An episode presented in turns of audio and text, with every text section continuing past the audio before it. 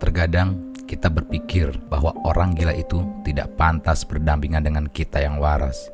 Dan bahkan mungkin ada yang berpikir harus disingkirkan dari kehidupan kita. Kadang-kadang kita memang perlu belajar dari orang gila. Kenapa? Satu, mereka tak pernah sedih walaupun tidak memiliki teman. Ada yang pernah melihat orang gila melamun atau update status galau mungkin? Belum pernah kan? Malah kita yang sering mengeluh kesepian lah, sedih lah, galau lah. Jika kita melihat orang gila, jangankan punya teman, keluarga saja tidak ada yang peduli. Apa mereka sedih? Kedua, mereka tak pernah lelah meski terus berjalan. Stamina mereka tak diragukan lagi walaupun mereka jarang makan dan minum. Apakah kita bisa bayangkan seberapa lelah dan lapar mereka ketika melakukan perjalanan yang jauh dan tak jelas arahnya ke mana? Apakah mereka pernah mengeluh?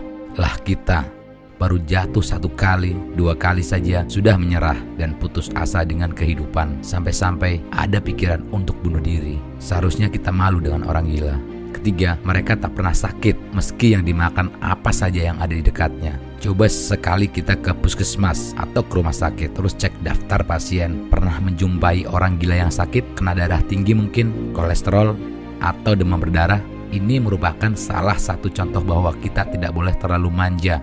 Kadang mau makan saja kita harus pilih-pilih. Mesti sebersih mungkin lah, higienis lah, Padahal orang gila itu makan dari sisa sampah yang kadang dia makan bersama lalat sekalipun.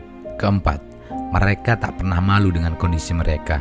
Apakah kita pernah melihat orang gila pakai jaket kulit dan celana keren, menggunakan minyak wangi, sepatu yang mengkilap? Kesederhanaan mereka harusnya menyadarkan kita akan tidak perlunya berfoya-foya membeli pakaian dan aksesoris lainnya. Sebaliknya, sekarang banyak orang yang malah meniru gaya pakaian orang gila. Contohnya, banyak sekali yang memakai baju robek-robek. Kelima, mereka tidak memiliki sifat benci. Apakah kita pernah melihat orang gila benci terhadap orang yang mencacinya? Mereka yang tidak punya akal saja tahu bahwa sifat benci itu tidak baik. Nah, kita yang punya akal, kadang jika tersinggung sedikit saja, sudah menyimpan rasa benci terhadap mereka yang mencaci. Bukankah cacian itu bisa kita jadikan sebagai motivasi sekaligus bahan introspeksi diri? Keenam, mereka jarang meminta-minta. Pernah melihat orang gila meminta-minta? Kalau pernah pun itu jarang sekali karena mereka lebih memilih mencari makanannya sendiri dengan mengais sisa-sisa makanan daripada harus meminta ke orang lain. Ketujuh, mereka malu untuk berbuat asusila di depan publik. Hampir semua orang gila memiliki sifat malu. Mereka malu untuk melakukan asusila seperti binatang. Kalau mereka untuk berniat asusila saja malu, apalagi kriminalitas lainnya. Mari kita bandingkan dengan aktivitas keseharian orang-orang waras. Kita bisa lihat di internet, banyak sekali mereka orang waras yang malah mengupload video asusila untuk dipertontonkan.